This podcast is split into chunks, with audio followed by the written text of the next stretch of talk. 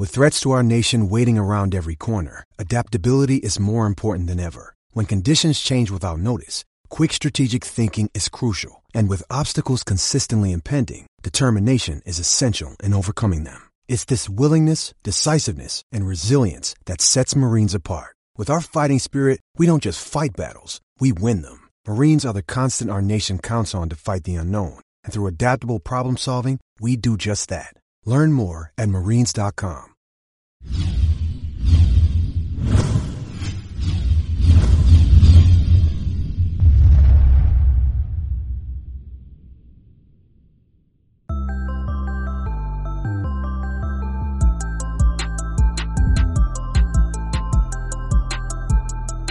Hello, everybody, and welcome to another episode of the Anfield Talk podcast. It's your host, Ryan, and I'm joined by one of our regulars, Chris. Chris hasn't been feeling too well recently, but he's a tough cookie. I'm sure he'll carry on. and today we are also joined by one of the most iconic reporters in football. For more information on this, we'd like to go live with our touchline reporter, Geoff Shreeves. Boys, what, a, what an introduction. I couldn't have scripted it myself.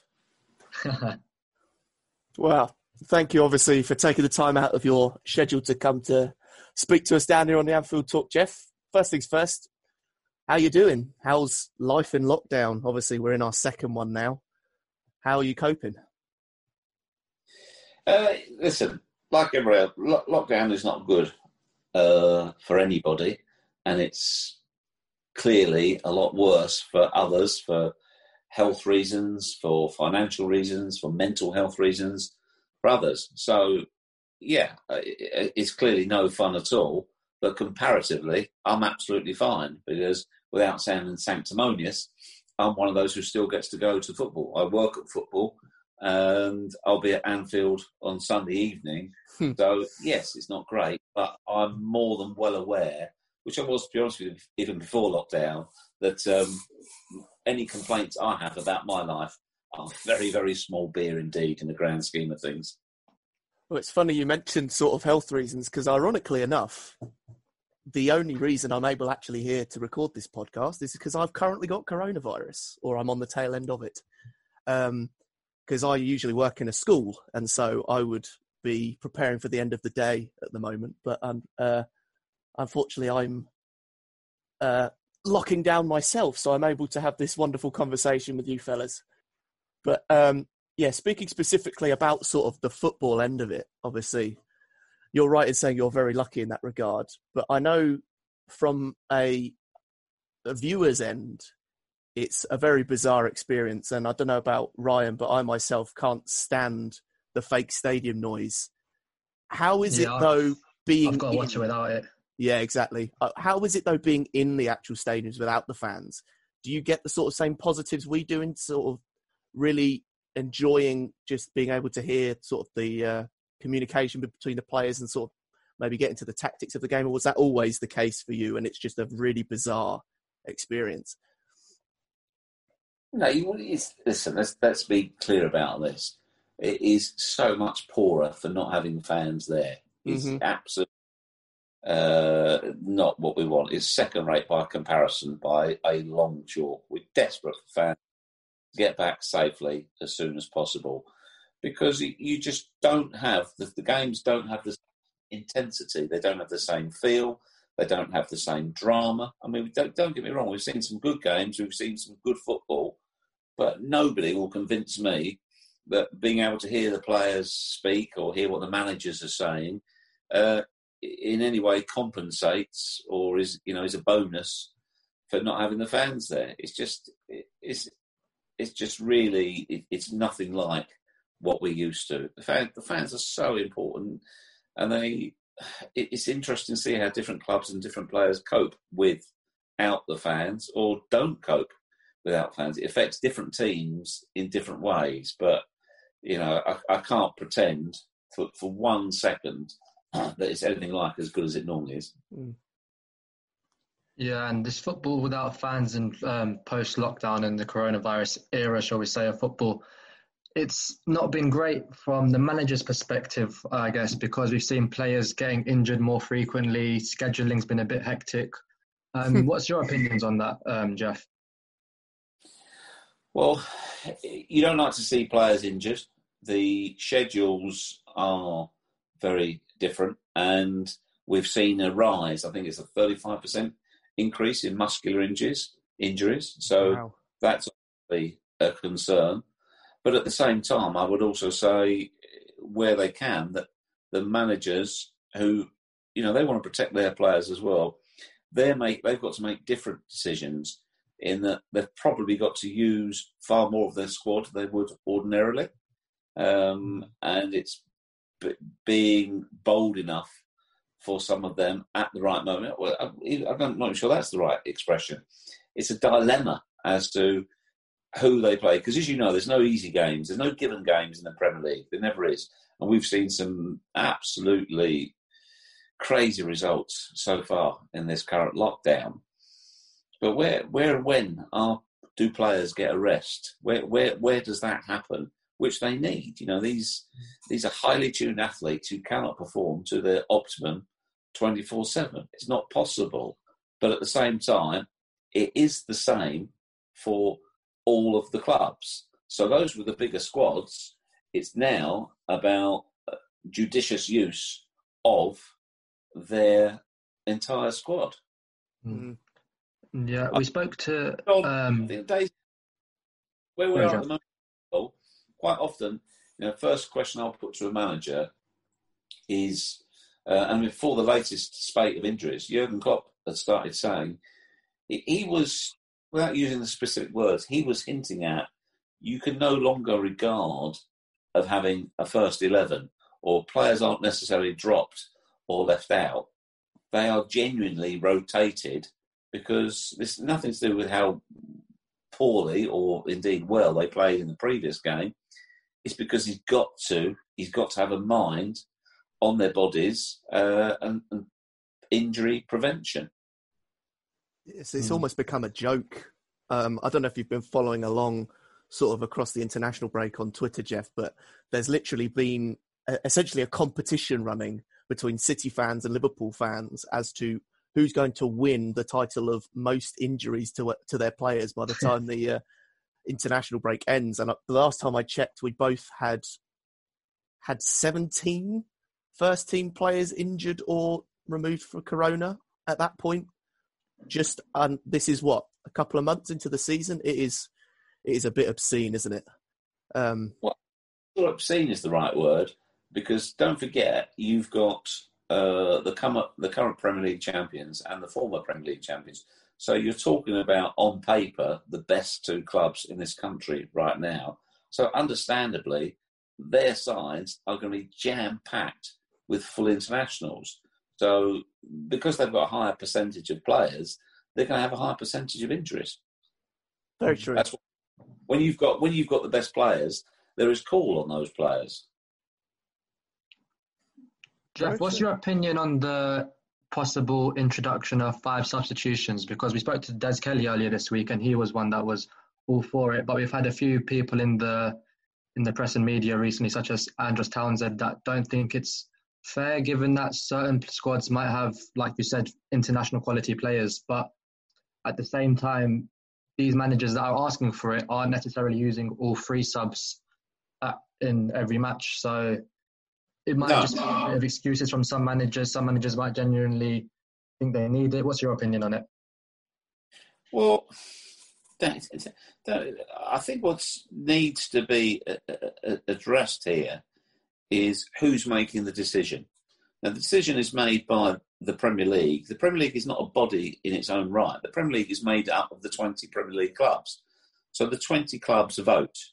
Now, if you think about that actual vote, that will be com- I would pretty much guarantee a conversation between the manager of each club and the chief exec or whoever is going to represent the club at the vote.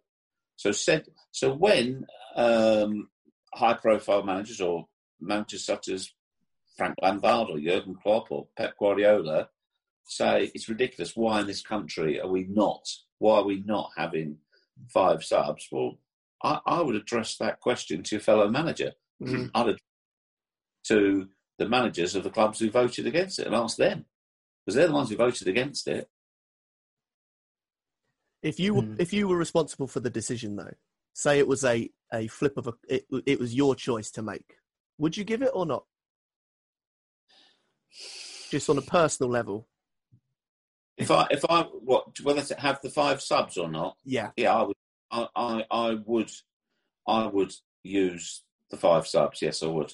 I think because because of the schedule and some something has changed in the the um the amount the, it's not the amount of the games being played that it's the because most of the games are now being because the games are free to air so they have to be played on different days so something has changed in the competition so i would yeah i would i would i would have more subs that you got you got you can't i don't think you can look at the increase in muscular injuries shrug your shoulders and say oh well that's one of the them things and not do anything about it Mm. Absolutely agree. So 100%. It is, it, it, there is a marked correlation, shall we say, between just the hectic nature of the schedule. And I think it's interesting you bring up sort of the, the TV side of it because you're right. In, in as many ways as it's wonderful for sort of fans to still get to see their teams and obviously now that the uh, pay to watch sort of aspect has been sidelined, everyone can see their team. As much as that is great, it does completely sort of shuffle what was a fairly regular sort of order from the past several seasons. So I, I, I take your point on that. It's a very interesting sort of possible other cause, I suppose. Geoff, it wouldn't be a conversation about football in the year 2020 without talking about VAR, of course. um, we're Liverpool fans. Unfortunately for us, we've had our fair share of awful, should we say, decisions go against us. As have everyone, to be fair. Yeah. They say they say it should even out by the end of the season, but it doesn't really work out that way. um, to us, at least, how it feels. But um, Geoff, how do you feel about VAR and how it's used in the Premier League? I said before VAR came in, I said, be careful what you wish for. You're not. You are not going to introduce perfection. It's just not. It's just not going to happen. I think goal line technology has been excellent because it's factual. Yeah. Mm-hmm. Ball has either crossed the line or it hasn't. Uh, and this, this, I feel like this. Uh, you, you do see some people accuse um, television of driving VAR because we were, in their opinion, forever criticising referees. Well, trust me, I've done plenty of interviews pre VR with managers and players who didn't hold back in their frustration and their fury uh, at the officials. No, the officials weren't perfect. Is what we've got any better? No, absolutely not. I think I, think if it's too late, but if we could turn back the clock, I wouldn't have it. I don't. I. I think it does. I think it does more harm than good. The delay, the celebrate. This is only my opinion. The delay in the celebrations, the checking, and when you see Patrick Bamford ruled offside for pointing where he wants the ball, mm-hmm. I'm so, sorry, but at that point, he just you, you just shrug your shoulders and you say, "Well, the lunatics have taken over the asylum." That's just, and anyone who can't see that, then I, I, I don't understand their thinking. I also think a lot of is done is done to help referees, but I don't think it's helping them at all. I don't think yeah. it's helping them at all. I don't. I don't. I really. I, I think. I think. I would actually admire uh, football or the the relevant authorities, IFAB, if they said, "Do you know what? We got this wrong. We invested all this money. We've got this wrong. So let's let's revert. Also, as well, if you, you think as well, I liked the fact that if you were playing Sunday football or Saturday afternoon football yourselves as amateurs, if you've got a ref and two linesmen, you're playing under the same conditions as a Premier League team. It's yeah. not. It's not okay. So, mm. I think it's been. I think. It's, I, to be honest with you, I think it's been a huge mistake do you think it could be modified then in in a certain way? Because like I remember when I think it was one of the first games we had VAR, Raheem Sterling scored against West Ham, but he was marginally offside, and that brought up the conversation of how offside should be offside in regards to VAR because, like, for half an inch, maybe you're being a bit over the top. But my opinion on it was if you're offside, you're offside. But now we've seen with VAR, the angles, the lines, the replays, they're not really definitive. So I don't think it's fair for either team to use that as evidence, should we say, of a player being onside or offside. But in regards to certain things like um, a potential red card where the ref can have a look at a TV screen and be like, okay, I missed this, fair enough, he should be sent off, or I got this wrong, he shouldn't be sent off. I think that's, that's, one of the positives of VAR, but yeah. Agree with you, agree with you 100%. But you, you, you've got to, you've got to limit it, you know. Leave it with the, the lines, uh, the assistant, the referee's assistant. Leave it with the referee. If you want to have another quick look at it, fine.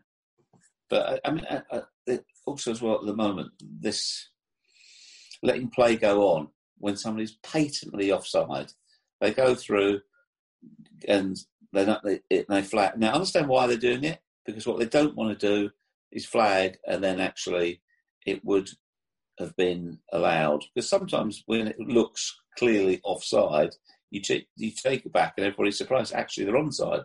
The timing of the run, it could be almost be like an optical illusion. But uh, no, not for me. Um, I look. It's a bit like saying about social media and the negatives and the positives. The genie's out the bottle. It ain't going back in there, so it's going to stay around. VAR, I think we're stuck with it now. Do I think it has improved the game? No. Fair enough. You mentioned there you had a you you sort of have a good relationship with referees and you've made a point of it in the past. Do you think it's fair the stick referees get for making the decisions? Because obviously you have a good rapport with them, you speak to them pre and post match, that kind of thing. Especially with the extra scrutiny of VAR, what is your opinion on sort of the stick referees get? Well, you know, one of the beauties of football, it's all about opinions, and it's about and it's just what we talk about afterwards, before the game, after the game. That is part and parcel of the theatre of football, and referees are part of that. Do I believe that the referees get the respect that they deserve? No, I don't. I've said I've said that for many many years. There are good referees, there are bad referees. And there are also excellent referees as well who, who manage really, really well. I think they are held up to an extremely high level of accountability and indeed scrutiny. Because if you know if a ref makes a mistake, it's immediately. But if you take whoever you support, your best your best player in your team, I guarantee you every game they've played, they've mis- misplaced the pass or shot woefully, they've, they've made a mistake and they're not held accountable in the same way. So, uh, and the reason I I back the refs is because I see them and speak to them a lot, and they're in many many ways they're just like players. They want to get it right. They really really do care. They're not arrogant. They're not aloof. They really do care. And often they'll be walking down the tunnel half time. They'll have given a big decision, and they'll sort of sideways glance at me or uh, my colleague, the floor manager, as if to say, "Did I get it right?" And you only got to give them that little nod, and literally mm. pump the air. They're so pleased. Mm. Extra relief as well. They're so pleased they've got it right because they're professional and they care. And when you don't give them the nod and you basically tell them mm, got that one wrong, they're absolutely gutted. Absolutely gutted. So anybody who says they don't care, the decisions don't affect them, they don't know referees and they don't know what they're like to be around. I have to say I agree with you because I've sort of been brought up playing rugby, and obviously the whole mentality around referees in that sport is entirely different. And I personally think that if sort of the dissent rulings were upgraded to a bit more of a hefty sort of punishment in the same way that you just can't speak to a ref like that in rugby. I honestly think that that's one of the things that would almost certainly improve the game. I wondered sort of what your take is on that and sort of how the difference maybe could be made, could be an improvement. I've been, uh, I've been saying the same thing for 30 years. We did a football, we had on an umpire, a rugby ref, and a football ref. and, and it's just ridiculous the dissent that is dished out to football referees. I mean, you've only got to clip, look at that clip of Nigel Owens when he brings in the captain and the forward, mm-hmm. and he mm-hmm. says to the he says, if I if I even see your face again in this game, there will be serious consequences. And and the and the player is embarrassed by his own behaviour. And of course, he never saw him in again. And that was probably for a little bit of yapping, probably for a little bit of yapping. And unfortunately, they don't enjoy the same respect in football, and they're not held in the same respect either. Do you think they're protected by the Premier League and the FA at a good level that they should be? Because, like, with regards to certain referees getting um, incorrect decisions in um, retrospect of what's happened, I feel like they're protected well in terms of the Premier League. Don't like to say too much about it. The, the refs, the refs don't do any talking themselves, and then they just get on with it next week, and people like almost forget about it. But there's some cases where a ref might get a bit of a reputation by certain clubs where they, the fans might feel rightly or wrongly that they don't get as um, fairly um, fair decisions, but the ref the referee might be refereeing them again later on. Do you feel like they are protected well by the FA? I'm not sure that they're either protected well or protected badly. Well, certainly, I don't think that there's an agenda there. It's funny. Jamie Carragher was telling me a story the other night. He said how there was a game where um, he complained either to the referee or said something about him, and in a week or so later, they had a penalty given against them, and Jan Molby pulled him. He said, That was you tracking off or about that ref. That's why that got given against it. And Jamie said, I'll never criticise referees after that. Hmm. um, now, I, I can I can believe that uh, of yesteryear. I don't think I don't think refs go into games now at all with what either happened in the previous game um, or or I just don't I just don't think they feel like that. I think it's possible if you think about it for referees. So when you question, um, so for instance, this David Coote has been taken off of VAR, hasn't he, for this Sunday? Mm-hmm. Yeah, yeah. Now, you could you you could you could look at that two ways. You could say, well, you know, you, you can start imagining all sorts of conspiracy theories as to why he's been taken off. But what if David Coote, going into that game, because of what happened previously, felt under so much pressure he couldn't mm. actually perform to his optimum level. And actually, another person, so he was rotated on to do that game, and another person would actually potentially perform better than him on the day. So on that basis, it's right that he's replaced. Mm. It's not. It's not personal to David. I agree. Yeah. Not, it's it's certainly not an attack on his integrity or his ability. But if he went into that game thinking, "Oh my word, Liverpool again," after what happened at Goodison, if I don't get if I don't get everything 100 percent right, I'm, I'm, he he could be under intolerable pressure. Uh, so it's probably more. It's, I don't think it's a big deal. It's probably more appropriate that somebody else uh, has VAR that day.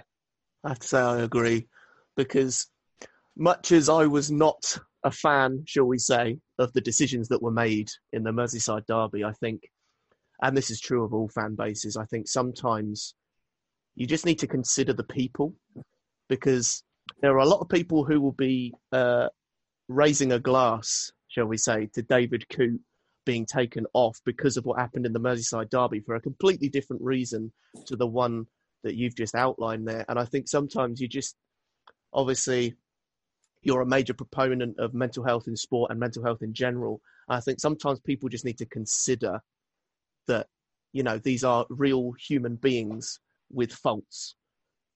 And I think it's just a bit, sometimes people take it a bit far. But anyway, so obviously, Geoff, you are a absolute statesman of the sport and sports journalism. You've been at Sky since the inception of the Premier League, all the way back in uh, 1992. I just we were just wondering back then at the very start, in terms of sort of the Premier League and the relationship with Sky and the, how televised and media-ized, I suppose, the sport has become. Did you see this coming at all? Well, the size of the Premier League. Mm. No, I don't think anybody could have predicted that. Uh, I think we knew that it was it was a new concept, uh, being treated in a different way, being marketed in a different way. Uh, the amount of live games on television was obviously very, very different as well. Could we have foreseen its popularity on a global basis? No, nobody could. Obviously, we we hoped for the best and we wanted it to go well, um, but it wasn't. It just wasn't. I don't think it was. You know, if you if you took the actual numbers, you know what what was paid for the first contract and what's paid now, the overseas rights, nobody would have nobody would have anticipated that. It would, it, I think it would have been impossible to predict. It's interesting. Um, it makes me think of sort of your comment about the uh, the genie being out the bottle. Now, uh, I think that was another moment where that kind of it kind of almost went over a hump and then never never look back. Yeah, I don't think anybody wants to see you back in oh, the bottle. Very true. yeah. One's a, one's a positive, one's a negative. You know, the amount of again going back to the current scenario in terms of COVID I was talking to a, club. I think I was talking to a manager and a player the other day, and we were talking about it. On the one hand, going into a game, you you have to put into perspective when you talk about maybe who's going to play left back this week, and it's fairly indistinguishable between the two candidates. Who's and how important that decision as to who's played left back when whatever else is going on in the world right now. But then set against that, people's lives right now are very, very difficult. And football, alongside, alongside other sports as well, does provide 90 minutes or more of relief against um, the drudgery that's going on right now. So they want to take it seriously. They want to have the same passion. They want to have the same discussions as well. So it's about it's about perspective as to what football is right now and its place in society. Hmm. I guess hand in hand with how big the Premier League has got over the years, we're starting to see a lot more coverage and getting closer to the players as fans. Um, like, for example, through social media and little bits clubs like to do now to give more coverage of what goes in behind the scenes. Um, another aspect of that, I guess, is the interviews that we're getting because back, I'm sure, in the inception of the Premier League, players weren't getting their pre-match, post-match um, interviews like they do now, their midweek ones. Um, do you feel like it's a bit of an overkill for managers and players getting interviewed this much? Um, because obviously you'd think they just want to concentrate on the game, but at the same time they know they've got to do their duty. What do you? How do you feel about that? Well, it's a very different landscape to when we first started out in 1992. Mm in that the interviews were not actually contractual, so they were by grace and favour. And if a manager didn't want to talk to us, he didn't want to talk to us. You know, on, on a, we used to ask them if would they mind doing a quick word for us. Majority were, were fine and were helpful, and they understood that we, this was going somewhere different. It was going to a different place. So I, I absolutely I, I, get that completely. Um, don't forget as well, a lot of, for the overseas market, uh, it, it for, for, there's a huge amount. sorry, the overseas market, there's a huge amount of interest from. Hearing from the players pre-match and post-match, and the managers as well. And then in the build up to the game, they're they're, they're used to it now. They're so they're so much more used to it. They're conditioned to do it, and it's no different from other sports. If you take baseball, American football, no, they're all interviewed pre and post as well, because the fans, uh, uh, again, I've, all, I've always said this: most the most important people in football are the fans. Always have been, always will be. They indirectly, they at the top level of sport, they are the ones that fund it. Whether it's attending matches, buying broadcast subscription, you name it. Without the fans, it's it's, it's very very difficult. Hmm. As we're finding out, with them not being. yeah, not, not in the stadiums. The fact, the fans, you can't, you cannot disregard fans so, for instance, fans when you know they, if they want to hear, if, if the fans have made it clear, abundantly clear, and the feedback we get is that fans want these interviews, then the, the fans should hear it. Do you think the fans get treat, treated fairly then? I guess by um, the Premier League and um, the FA because um, going back about a month or two ago, they brought in pay per view matches that, as I'm sure you know, didn't go down too well with the fans.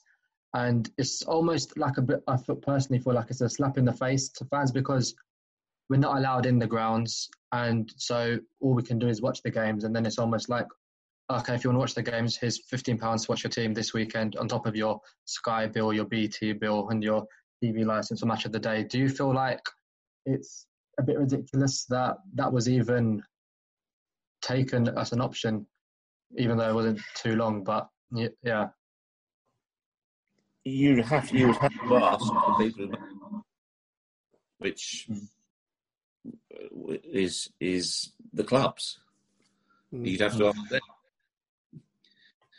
Um, I mean, don't forget as well. We are, we are. I, I just think I, I felt personally it was if you, if we are in unprecedented times, we're in a pandemic at the moment. So you you've got to say right now with everything that's going on, where people's income has taken a severe hit in large swathes, you you'd have to question whether or not that was the right time to do that. Hmm.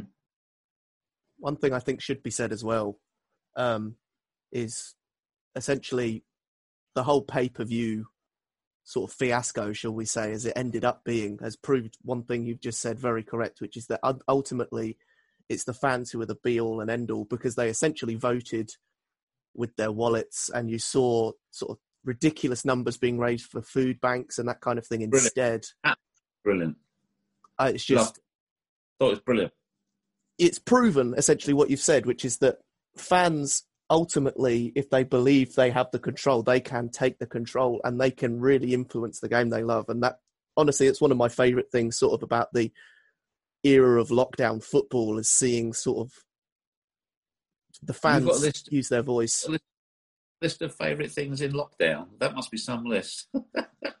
it's not a very long one, but it is a. It's it's a it's a nice sort of glimmer of hope that I've found very important, shall we say, in the past few months. Now, what they did with the food banks was was uh, uh, uh, all sorts of different clubs. I thought was amazing. I thought it was absolutely brilliant. Mm. And Geoff, at Sky, you've got almost a bit of a dynamic partnership with Martin Tyler, with him introducing you to the touchline and you giving us your um, information that we as fans can't get. Um, and amongst numerous other big names.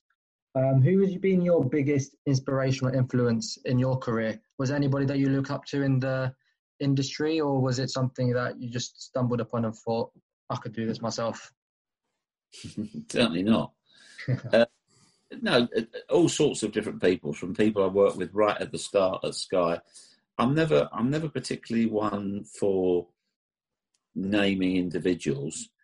Um, because it's unfair on the ones that you don't name. You can take, you can yeah. take, you can take. Um, really, you, you can you can take inspiration from a wide range of people, which I certainly do, uh, and I admire certain broadcasters and the way they operate and and their work, and that's not just within the field of football it's in, it's in a wide range of fields. But yeah, I think it's always I think it's always good to have role models and inspirations. But I also I'm a great believer in life. It's always best to be yourself because I think you'll find everybody else is taken. Hmm. Wise words. Now, obviously, we are a Liverpool site. We're a Liverpool-based podcast. We have to ask you about Jurgen Klopp.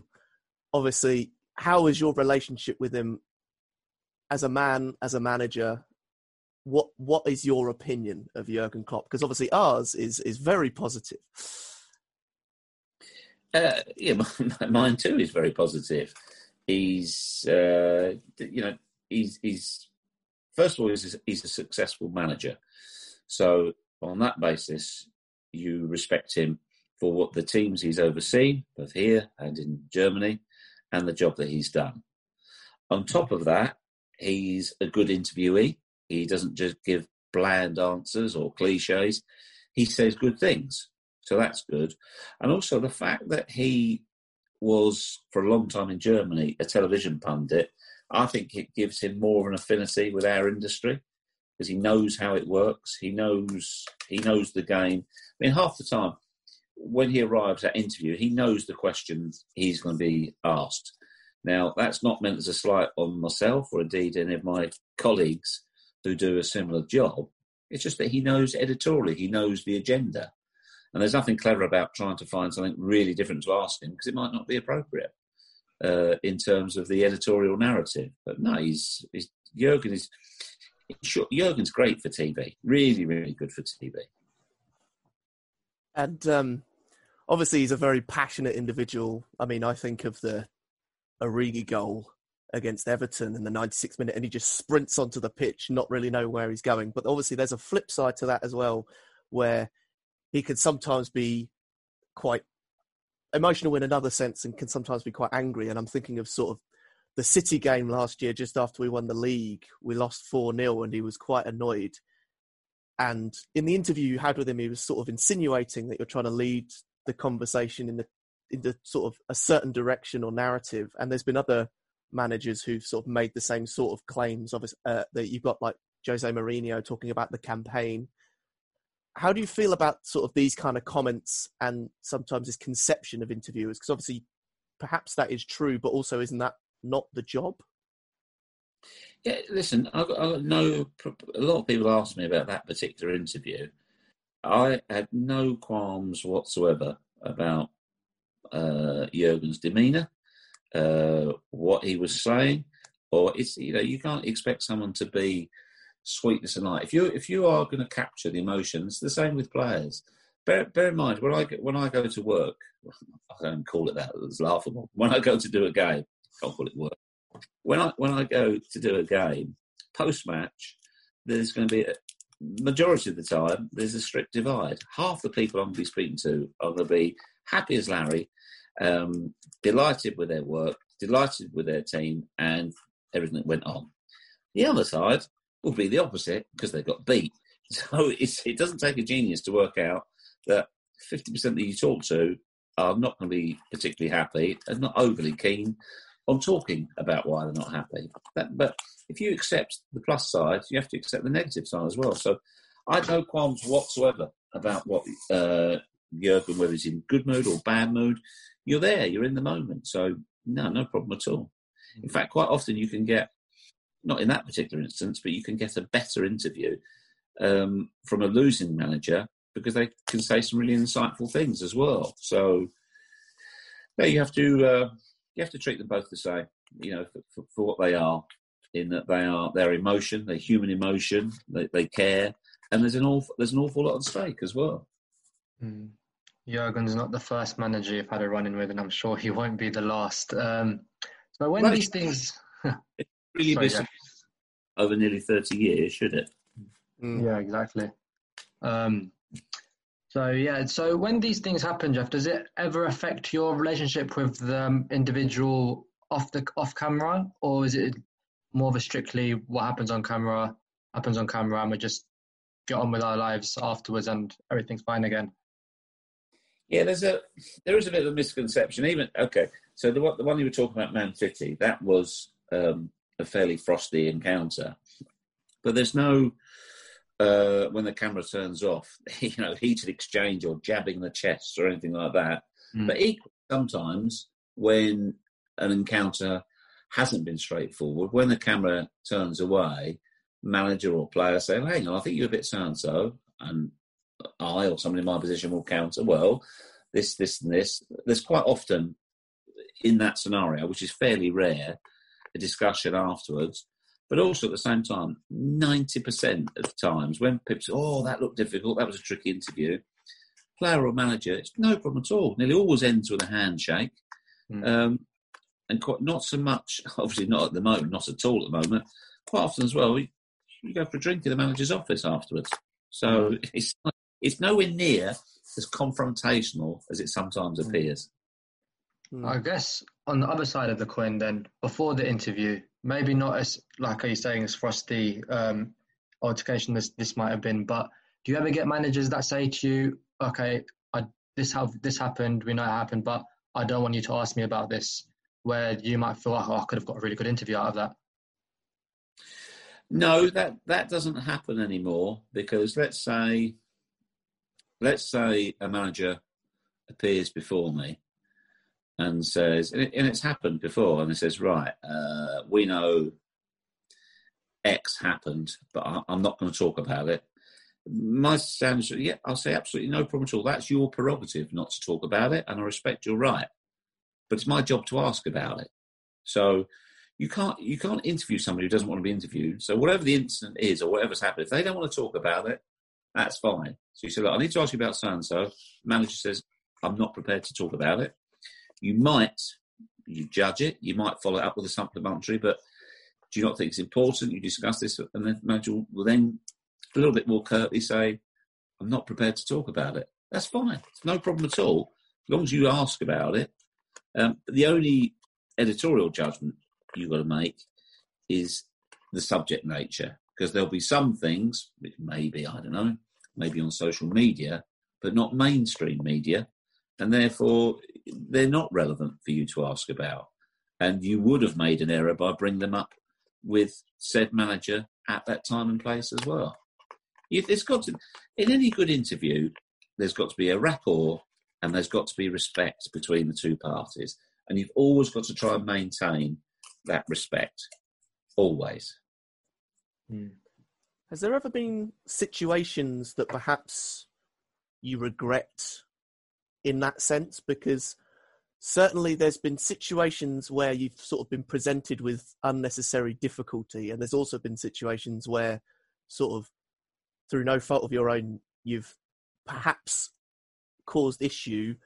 Let's say um, the interview with Ivanovic, for example, after the Champions League semi final, obviously you didn't know that he didn't know that he would therefore not be able to be in the in the final and obviously he had no idea and so you end up with this situation where he gets stunned with this knowledge in the middle of the interview is there is there is these sort of like teachable moments or are there sort of any regrets or that kind of thing how do you reflect back on maybe moments like that where there's been sort of difficulty Well, I'll be honest with you, there haven't been many moments like that.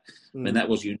The part you missed out there as well was that not only did he not realise that he wouldn't be playing in the final, he didn't actually express very clearly that he uh, wasn't. He, he actually understood that he wasn't going to be playing in the final. That wasn't clear either. Mm. There was a whole host of things. Like, do do I wish gone differently? Of course I do. Absolutely, of course I do. Was none of it was intentional uh, in terms of the way it panned out. It was a, an extreme set of circumstances. But you know, hindsight is a wonderful gift. When you when you're live and you're on television or radio, you you don't get a second chance. Once it's out, it's out. So you have to prepare yourself as well as possible. Try and put yourself in a position where you don't make those types of errors, left, right, and centre. Which you know people do make mistakes. It happens. It happens. Um, fun enough, Bran and I we spoke we spoke privately, and in fact, when uh, you may or may not remember, he scored winning goal in the Europa League final. I think it was the following season. And as soon as the game had finished, I texted him and I said, Thank God.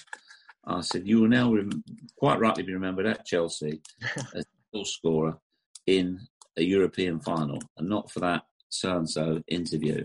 And he, he texted straight back, laughing emojis. And he, he honestly, really nice, quiet, humble guy. He would have hated all the fuss around it. He, he, he, he I, I, I obviously spoke to him, said, "No, do I need to speak to you?" He, he was like, "No, I'm fine. It's no big deal. I'm really not bothered about it at all." Hmm. Uh, might have been a difficult time for him. But if I remember correctly, it was also a difficult moment for you that interview because if I remember, you you didn't expect Branislav Ivanovic to be presented to you. I think it was the UEFA team that brought him to you, and you was expecting somebody else. Yeah, he was he was That's right. on the end of, of Ash and Petr Cech, wasn't he? Mhm. Yeah. Mm. So, yeah, but again, if, if you're if you're there's a great saying on TV. I'm listen. I'm not looking for sympathy here. Um, it, it's an incident that happened. It's well documented. It's well talked about, and I'll never duck it. I'm always happy to talk, and I'll talk about the circumstances surrounding it. Am I annoyed or irritated by the criticism about it? Not remotely, because to a degree, if you put your head above the parapet, you're entitled to be shot at. I'm the one who wanted to be the reporter. I'm the one who wanted to ask the questions. Mm. It's down to me to get it right. Fair enough. And I mean, on to slightly more positive things.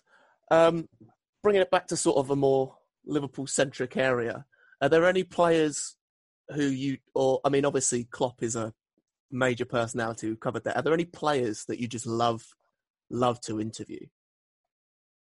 Not necessarily from Liverpool, even. Are there any d- that just really stand out to you as individuals Yes, where you always get a good answer? And Oh, loads, loads and loads and loads of players.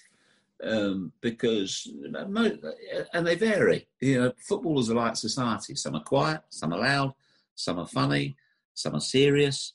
Um, some you have strong relationship with, and you will message each other and speak to each other outside individual games. Others you don't really know that well, and it's a fairly straightforward professional job. But no, absolutely. There's, there are so many people don't realize. Again, people they they there is a stereotype of footballers in, in many many ways. You know, I, I will say about football, not to the wider public, not necessarily the footballing public. Footballers are like society in my mind. Eighty percent are pretty straightforward, ordinary people, though although they do an extraordinary job. Pretty, you know, normal people. I would describe them as. Fifteen or eighteen percent are absolutely sensational, whether it be funny, generous, warm-hearted, uh, real who are just great, great to be around, and do, who do fantastic things. And then you've got a very, very small number, a very, very small number, who maybe attract negativity, but the noise around that negativity is out of context with their numbers. Thankfully, it's it's reversing, and it's been really, really good to see the efforts of a lot of top level footballers now, and and lower down as well. The difference they're making in society, their, their initiatives, their foundations, their charities, and it's not just pleasing to see because it's what they should do. I'm not saying that. What I find pleasing is having been in the game for so long, I've known the footballers have been doing this type of thing for years and years and years. And I'm just pleased at long last now, they're getting the credit for it. They're getting the recognition. They don't do it for the credit, they don't do it for the recognition. But nearly all of them, they know how fortunate they are to be athletes, professional athletes, and well rewarded athletes. And they do this because they want to do it. I just think it's it's heartwarming that now they're getting the credit that they deserve. Mm. Like you said, Geoff, you've been in the in the journalism and media um, scene for a good number of years now. Um, how have you seen this industry change over the years? Because obviously now we have social media. There's a lot more interaction between fans and um, players, managers these days. Is how different is it now to when you first started out? in some ways it's like in some ways it's very different. In some ways it's like chalk and cheese. But then i would also say when i joined it was very different from 10 years before that. And 10, so like any industry it evolves. I think one of the, the one of the things that has definitely changed is that i think that fans uh, have far more information available to them now are far more interactive and are far more knowledgeable. Not to say that the previous generations of fans weren't knowledgeable, the fans now just have a greater amount of knowledge, and they, you, you know, everyone, everybody in the media has had to up their ante um, because fans, not just their thirst for knowledge, but their level of knowledge as well has has risen enormously.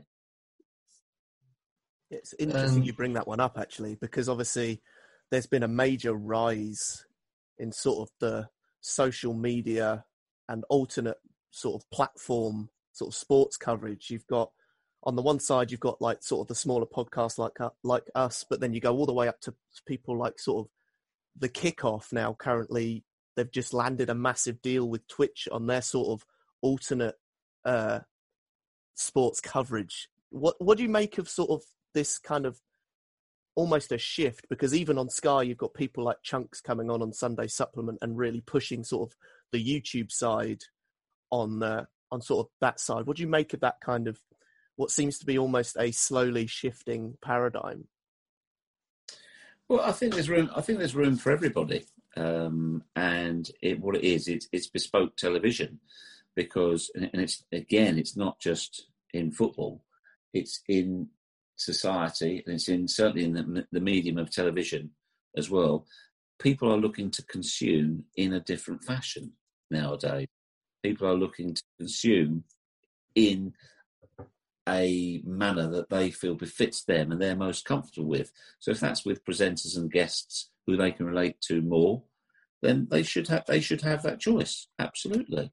I, I, listen, the bottom line is, if people are engaging and watching it, that means there is a demand. So if there is a demand, why wouldn't you give it to them? And is there any advice that you'd give anybody looking to get into this industry? I, I, I get asked this a lot. Um, my advice would be is if you think you want to do it, do it. You know, try. Don't because it seems like from the outside a glamorous job, uh, an exciting job, uh, top level sport.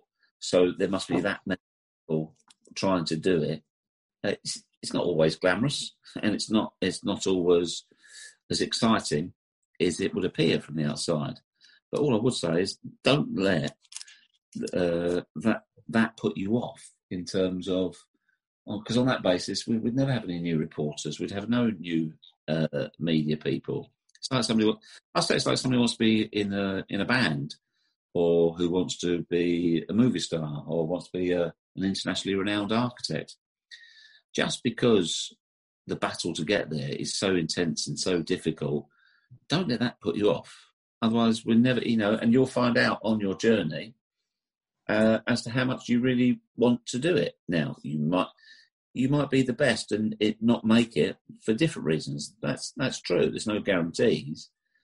But based on my own experiences, the career that I've had, I would say absolutely go for it. It's a, a fantastic world. I like the media. I like working in the media. I like media people as well. And I would encourage anybody, I would encourage anyone, absolutely have a go, have a go at it because there is there's there's great fun.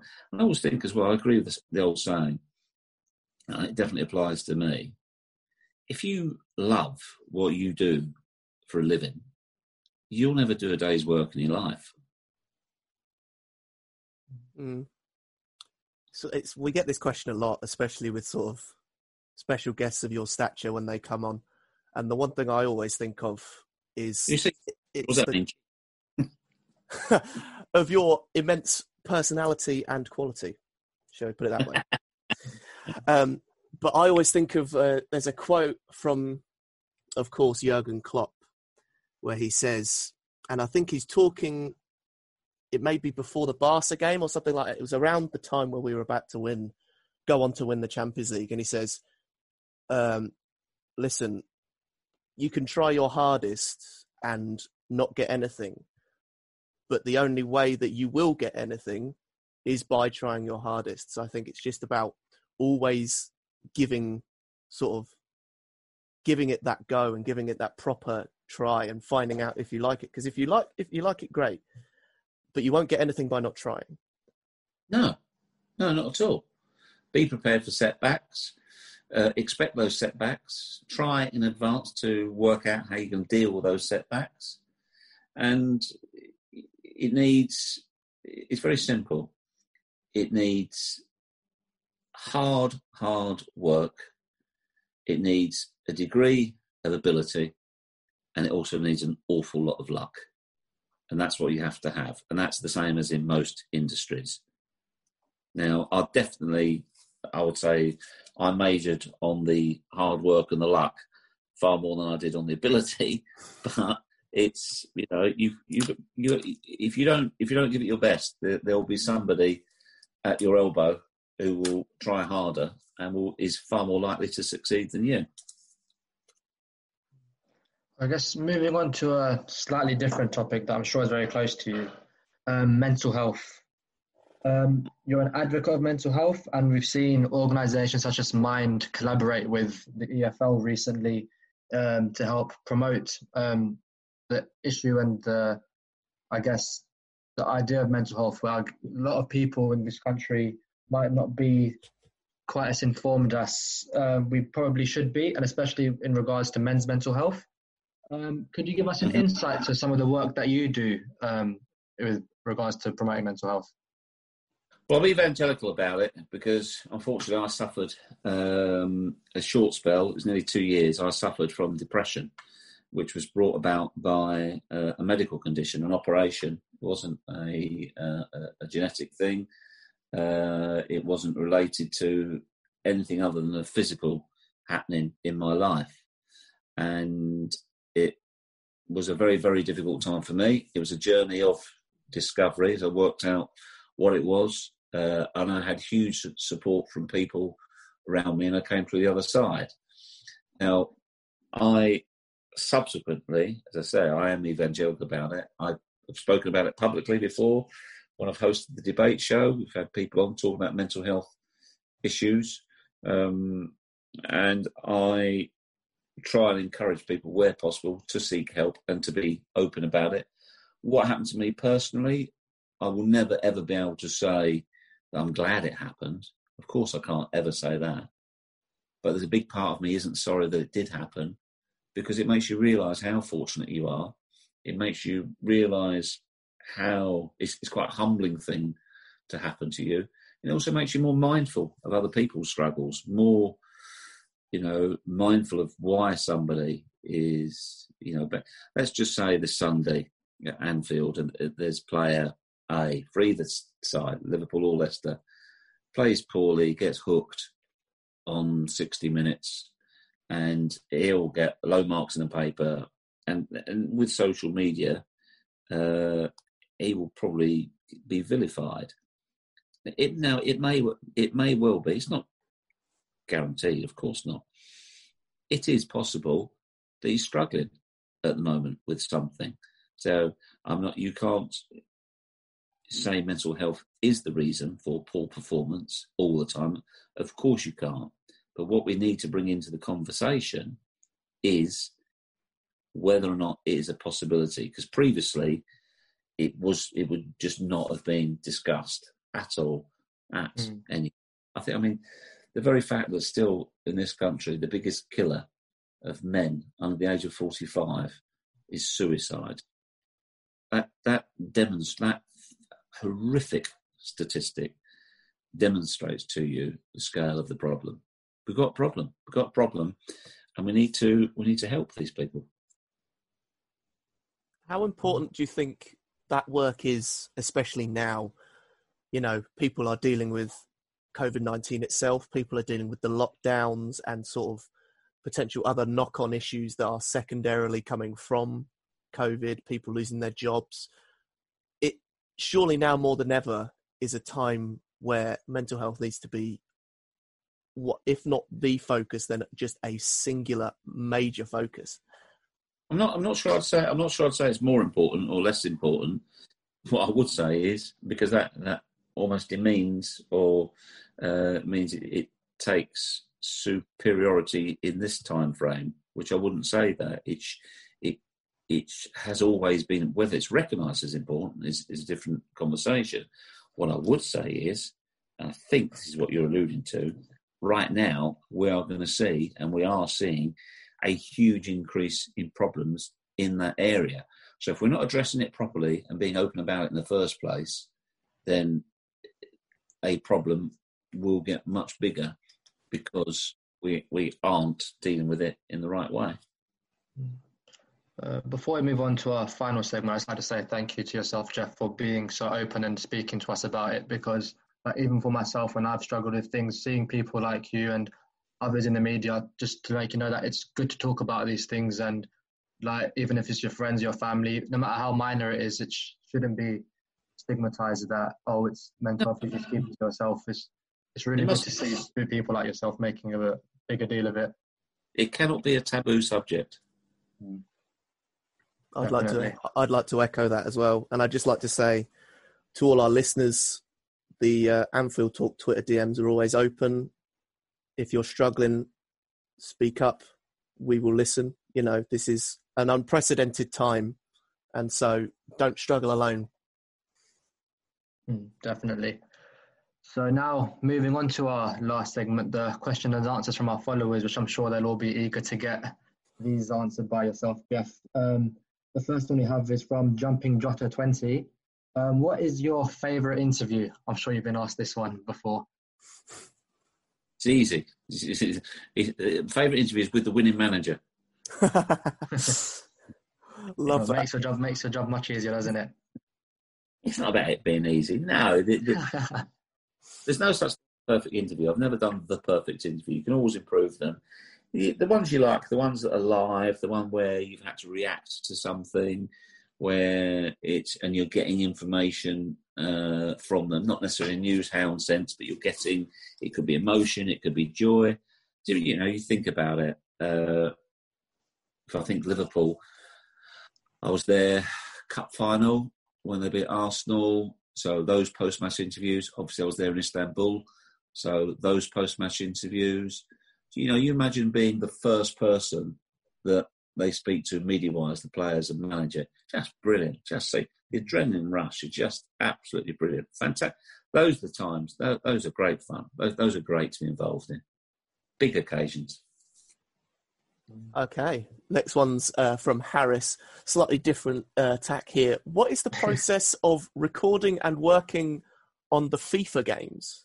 because obviously you've become almost an urban legend in terms of your voice lines getting involved in sort of the injury side of the game on in the FIFA games, and you've sort of become a big personality on that. Definitely a cult hero. Yes. Could you could you could you qualify the expression almost an urban legend? Is is that what they call damned by faint praise? Possibly. Uh, essentially, you're just a major major part of sort of almost, the almost an urban legend. You've reached that sort of mythical status in in. in... well done. You're nearly famous. oh, trust me, you're definitely famous. Um, but yes, so what is the process of uh, recording and working on those FIFA games? Easy. I went into a booth about 10 years ago, said a whole load of things, recorded it, and I've never been back since. Piece of cake. So there's no very interesting. So there's no sort of you don't have the incremental no. updates. No, no. That's just EA Sports being lazy. yes, we we have our thoughts on that. um, next question. I guess this is kind of relates to something you spoke to earlier about. There's some questions that even if the manager says they don't really want to talk about it, you still have to do your job and ask it. Uh, Michael's asking, is it hard or uncomfortable asking managers questions about getting the sack if they're on a poor run of form? Uh, that's a good question. Um, yeah, again, it's you have to judge whether that's appropriate. Um, and at what point? I mean, normally there's chatter going into the game, isn't there, in the media uh, about whether a manager is under pressure. It's never, it's never good. Uh, what I would say is, in the early days, I'd probably ask a manager whether or not they feared, you know, they're concerned about their future. Maybe once, maybe twice every couple of years. Now it's it's at what point in the season are you asking a manager that question? But what you have to remember what you have to remember is the bloke stood in front of you. He's uh, he's doing his best. He doesn't prepare a team to lose deliberately, so it's not something he personally has done wrong. Sometimes, you know, it's very important to remember that it's a, a, a guy, a professional, a fellow professional, stood in front of you. So even when you are discussing those things, you must maintain that level of respect uh, and, and, also only hope for, for good things for him. But quite often, the the scenario is he knows, you know, and the club's owners know as well. It, it's unfortunately it's part of the game. Football managers get sacked and they get asked about it. End of. Mm. Next one here from uh, Judy Mania. Certainly something I believe I would struggle with in your position. How hard is it to contain your ex- excitement when you see just something incredible happen on the pitch? So, sort of your reaction to that uh, Salah rocket against Chelsea has sort of got a lot of traction. Is is it is that one of the more difficult aspects of the game? Sort of maintaining that sort of yeah, but it's nothing, lack it's of partisanship and that kind of thing. Yeah, because if you like football, if you don't get excited by something like that, then you shouldn't be working in football. It was an amazing goal, brilliant goal. So I, I, I make no apology for that. The only thing you've got to be careful of is you obviously don't do it too indiscreetly or too close to the opposition team. Because trust me, they they weren't having the same thoughts. So you got to, you got to try and show some professional courtesy. But no, you, absolutely, you should uh, enjoy those moments. Also, as well, if you if you in post match interviews, often you'll say to the player. I mean, I don't use the expression "talk us through the goal," but I, I would imagine when I spoke to Mo after that game, it would be on the long lines of that was just, and you'll be able to hear, you know, the excitement in my voice. That was just an absolutely true hit. As soon as you hit it, did you think that's top corner? Did you know as soon as you hit it? Because it was an exceptional goal from an exceptional player. So those those are things we love. We love those moments. And question from Lemmy: What's the top three moments you've witnessed in football in person? Oh my word! Hmm. nice, easy question to round it off here. yeah, can't, can't, be too much to choose from. Um, I don't. I don't know. I'd probably go. I'd probably go Aguero, uh, Istanbul, and Nou Camp. In any particular order, or in that order, or just sort of those are the those are the three that are beyond the others. Those, those, those are the three. Those are the three that come to mind. well, it's a pretty good list. Blimey. Um, yeah. I guess one more question from me, from myself. Um, working for Sky, is Chris Kamara as eccentric off camera as he is on it? Uh, no. I, over the years, I've not actually worked with Chris that much. Mm. Uh, but no, he's, he's it, Chris is Chris is great fun, and of course, people he's got a huge personality, uh, and that's what people love about him. But you can you can also have a serious conversation. Very much have a serious course, conversation. Yeah. yeah, and he's a he's and he's a he's a thoughtful person as well. Um, so yeah, I, I, wouldn't say he is as eccentric off camera, but, but I would also say he's so bubbly. that is by no means an act. That's Chris. That's what Chris's, yeah. Chris's personality is like. Hmm. Well, I guess that's going to bring our podcast to a close today. Geoff, thank you very much for coming on to the show. Did you enjoy yourself? Very much so, boys. Very much so. It's always, I always think, you know, like the old advert says, it's it's good to talk, um, and I think shows like this, I think they're important. I think, um, like I said earlier, there's there's a place for everybody in the media.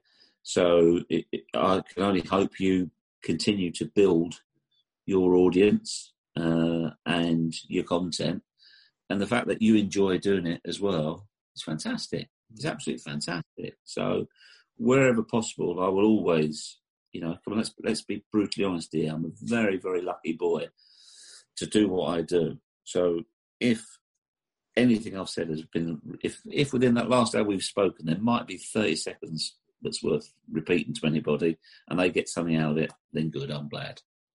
Hmm. Thank you very much for taking this with me. Yeah. It's been an absolute pleasure speaking with you. And to our listeners, just like to say thank you very much for listening. Please get involved in the conversation using the hashtag TATPod. Give us some feedback. Let us know. To maybe suggest if you want uh, Geoff to come back on with more nuggets of wisdom. Um, and yeah, thank you very much And, for and, listening. and with vid- and with video, so his good hair doesn't get put to for no use. Oh yes, of course, yes. We'll try and have the uh, cameras on if we can get you back for another one. We'll make sure. Thank you very much, Guys, guys. It was an absolute pleasure. All the best to you.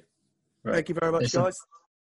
This has been the Anfield Talk podcast. Be sure to follow us on Twitter, and we're out.